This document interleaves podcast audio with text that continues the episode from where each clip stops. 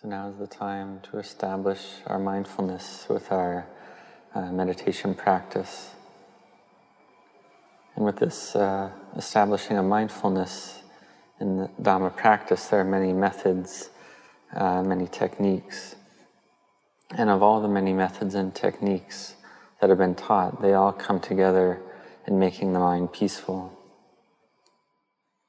It's the nature of these minds of ours that when they encounter sense objects, then the mind uh, proliferates, goes into the past and goes into the future, and uh, proliferates in this way. So we train our minds to be mindful in the present moment. In this way, thoughts decrease and become fewer and fewer. The mind becomes still. And the stillness of mind this peacefulness of mind. This is the goal of our meditation practice.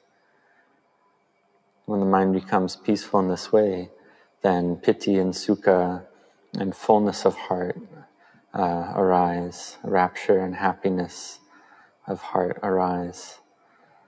And these, uh, and this rapture has various uh, symptoms that one may experience, such as feeling like the body becomes very large, or the body becomes very tall, and so on. These are all symptoms of rapture.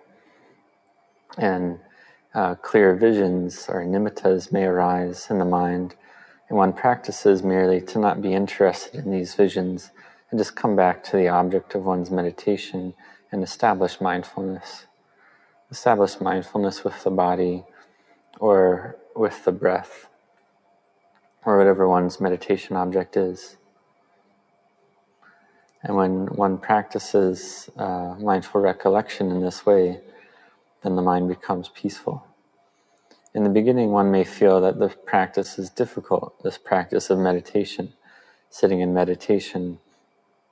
Uh, one feels like it's uh, difficult and unpleasant. Luang Pu Cha taught that uh, one may be lazy sometimes, but one must continue to practice all the same. So one sits in meditation, does chanting, spreads loving kindness to all beings, and the mind becomes peaceful. This is Dhamma practice. And if we practice regularly every day in this way, then when it comes time to meditate, then the mind will naturally want to go and sit in meditation uh, because it's become used to giving itself rest. The mind will wish for this rest and naturally want to meditate and enter this state of peace. So we practice to have mindfulness with just one object. And mind becomes peaceful. Happiness and contentedness arise in the mind. And it's a happiness and contentedness that we've never felt before. It's beyond anything we've experienced in the past. This great fullness and pleasure in the heart. And this shamatha, this uh, pacification or tranquility practice is the foundation for the arising of wisdom. And sometimes one may also practice uh, wisdom for the development of peacefulness. One develops uh, or practices contemplation, then when the mind uses this contemplation and wisdom, the mind then becomes peaceful. Then this peacefulness in turn becomes the foundation and the cause for further wisdom to arise. And this is wisdom arising from meditation practice. For instance, one may contemplate emptiness. One may contemplate the body as empty, as all form, all materiality, whether internal or external, to see it all as empty. Sees all the four elements of earth, air, fire, and water, see them as empty. And one takes this emptiness as the object of mind. And one can recollect that Nibbana is just this emptiness, uh, empty, and takes this recollection of Nibbana and emptiness as one's mental object. One may even have Nibbanang, Nibbanang, Nibbanang as one's meditation word. And one sees that all internal and all external phenomena, they're all empty. And this uh, gives the heart rest. This lets the heart be at rest. So one sees the body as empty and contemplates in this way. And one recollects this. And this is not wrong. this is a way of practice that one is capable of doing, which is fine to do. And if the mind has liking or disliking, then take care of this first and then contemplate emptiness. Um, and one can ask, what is one liking and what is one disliking? And just recollect that in truth, there's really no self there that's doing the liking or disliking.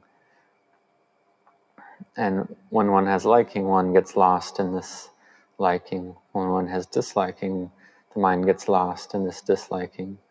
So contemplate this all as empty. There was one uh, great monk at the time of the Buddha, uh, Venerable Moggalat, and he contemplated emptiness as his meditation object. And whether he had liking or disliking, he contemplated this emptiness and he was able to realize arahantship. And suffering was not able to follow his mind because in his heart there was no self left there. And this is the arising of wisdom. So, in the beginning, we use a meditation object to make the mind peaceful. And this peacefulness uh, gives rise to wisdom and seeing the truth clearly. And we can even contemplate very subtle things such as emptiness. And in our Dhamma practice, we may also contemplate the unattractive nature of the physical body and contemplate the body as uh, just four elements and see the body clearly as something that's not me, not mine, not a self. This is wisdom arising from Dhamma practice, and the heart becomes empty. And when the mind is truly peaceful, the mind is able to learn that the body is not self. One teaches the mind that the body is not self. And if the mind is truly peaceful, then the mind will believe what one teaches it. This is something that's possible. So practice Dhamma in this way. And this is the middle way of practice, the Noble Eightfold Path. In the way of practice taught at Wat Nong Pah Pong and the various branches of Wat Nong Pah Pong, the monastery of Luang Pu Cha, uh, Luang Cha spoke uh, not very much about the practice. He spoke little. He just would teach to have mindfulness, uh, just that much. When one enters one's dwelling, one bows to the shrine. Upon leaving, one bows again. When one greets the Krubajan, the great teacher, one bows.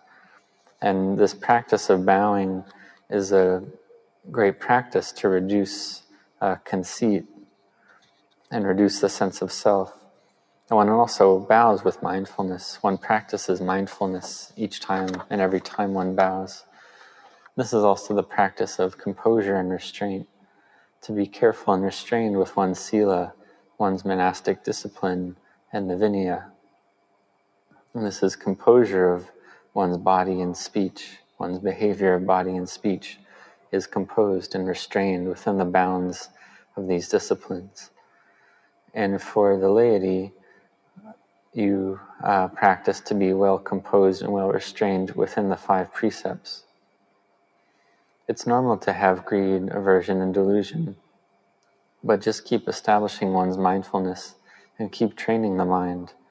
Keep training the mind to be peaceful, to walk and sit meditation, to have effort in the practice and to give up the pleasure of eating and the pleasure of sleeping and so on, and to sacrifice this time to go practice meditation.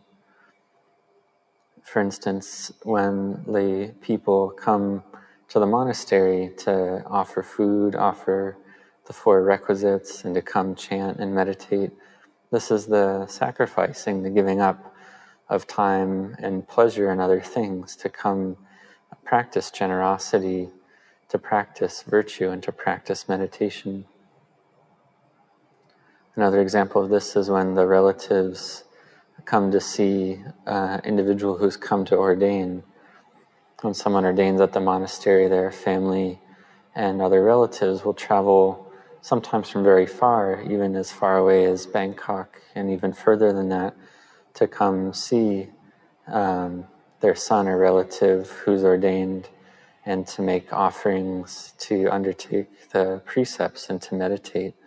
And this is a mind that has merit, a mind that's building goodness, practicing dana, sila, and bhavana. This is the making of goodness, the development of goodness. And the person who's ordained, they practice the monastic uh, disciplines such as alms round and morning and evening chanting and so on. And this is a, a great merit. And this opportunity to ordain is very hard to come by. And when the mother and father come and see uh, their child having ordained in this way, they can feel great rapture and happiness. And they uh, feel that they're a relative of the Buddha's dispensation since their relative has come to ordain. In the time of the Buddha, King Bimbisara, one of the um, royal disciples of the Buddha, he had this great desire to be a relative of the Buddhist dispensation, but he didn't have any relative who had come to ordain.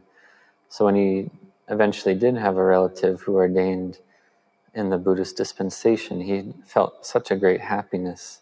He felt that he was a relative of the Buddha, the Dhamma, and the Sangha, and he felt very close to the Buddha, Dhamma, and Sangha.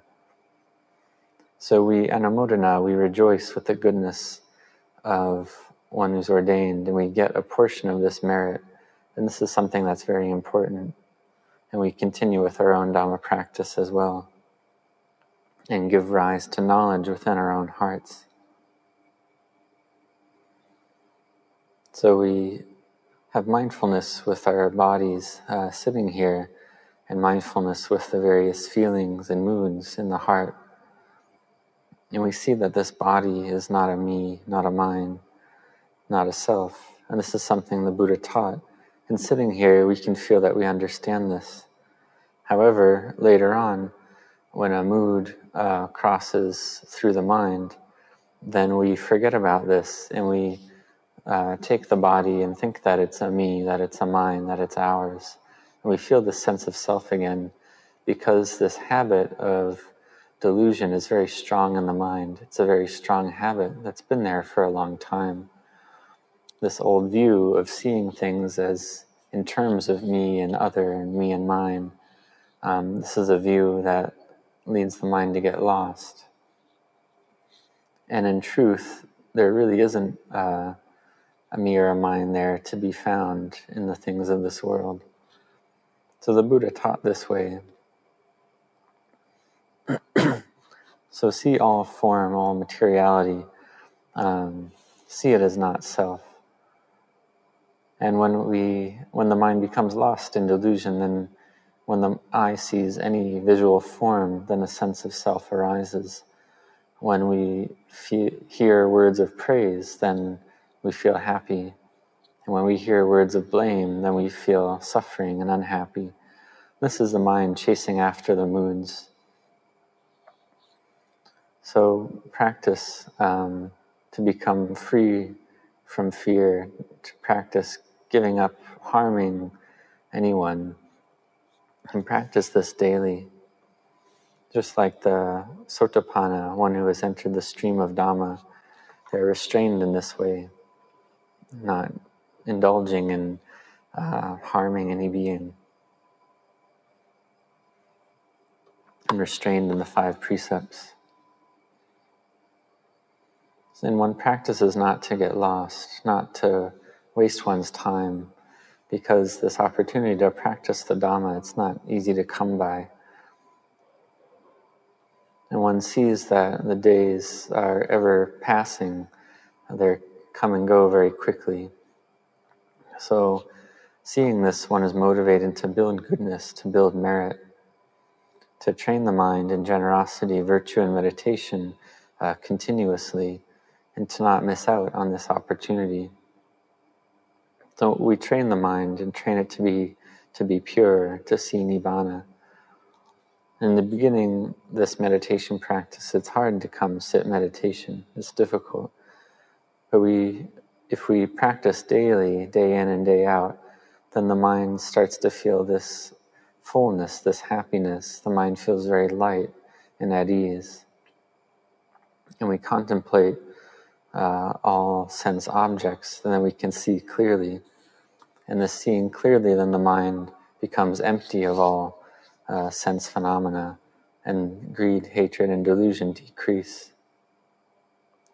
And if we experience a lot of delusion, then we can contemplate death, contemplate that death is inevitable, life must end in death. And seeing this clearly, then the mind becomes peaceful. One contemplates that uh, all lives end in death, and therefore one uh, should build goodness, build merit, such as listening to Dhamma and sitting in meditation. And doing this and practicing in this way, then the mind develops um, from a human state to a higher state, to that of a deva or an angel. And then at that point, one builds even more goodness and feels um, a great happiness in the heart.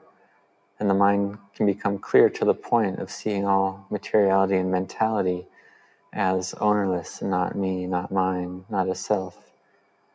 And one believes the teachings of the Buddha because one has seen them for oneself in one's own heart. And this is a characteristic of the Dhamma, of the way things are, that it's something to be seen for oneself, to be seen individually by the wise. So we keep practicing and we develop our minds to be higher and higher. Then one day we see the Dhamma tr- clearly and truly, we see the truth. And at this point, this is something that's not difficult. But in the beginning, we feel like it's difficult. We feel like even coming to sit meditation can be uh, torturous or painful. And many practitioners, some practitioners will even fast or refrain from lying down for periods of time. And doing these ascetic practices, they're all for the sake of making the mind peaceful. They're all for the sake of bringing the mind past the five hindrances, such as uh, sleepiness, aversion, uh, greed, restlessness, and uh, and drowsiness and doubt.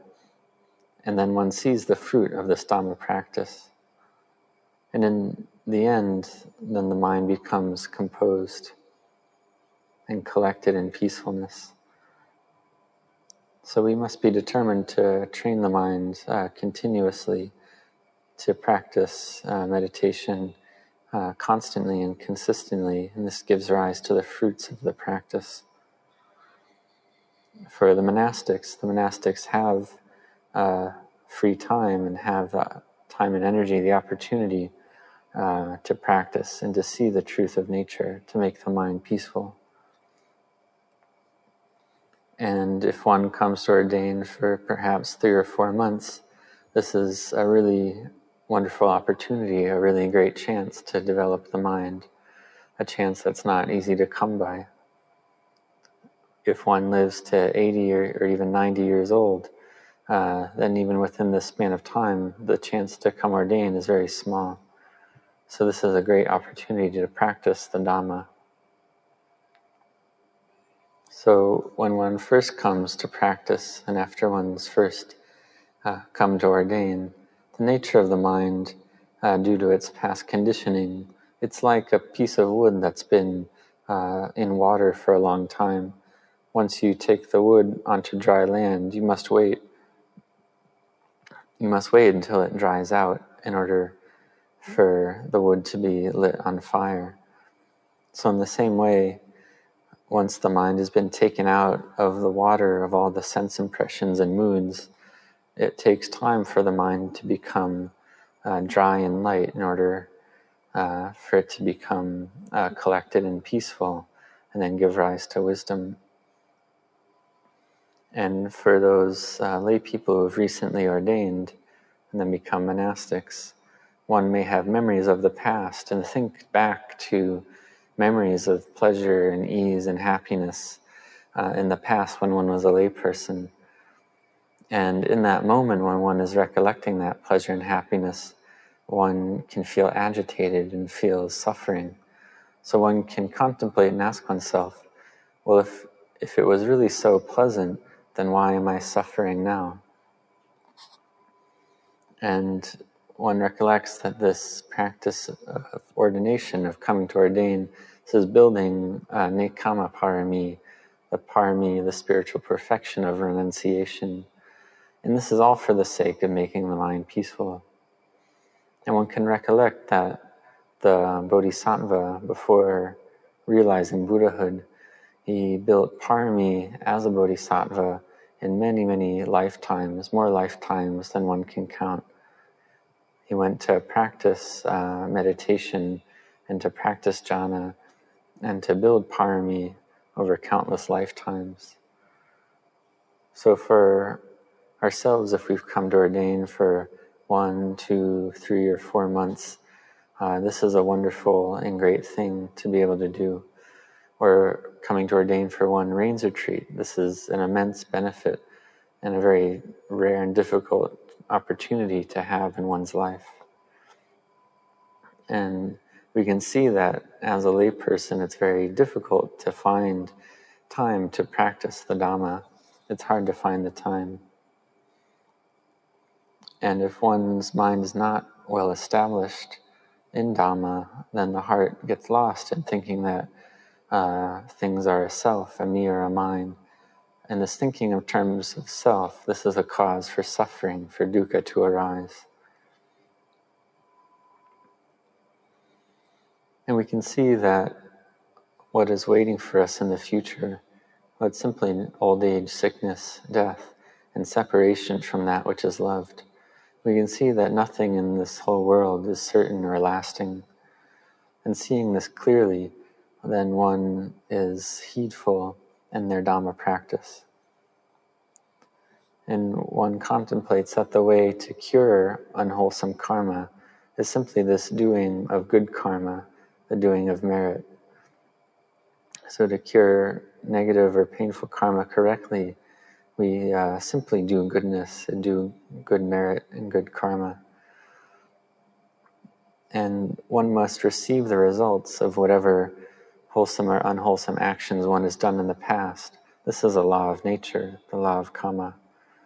So we do goodness in order to end uh, all all demerit, all bad karma, and we, to make the mind pure. So we do good, refrain from wrong, and practice to purify the mind. We practice and we contemplate and we establish our mindfulness daily to develop our minds uh, higher and higher. May you all be well. May you all grow in Dhamma.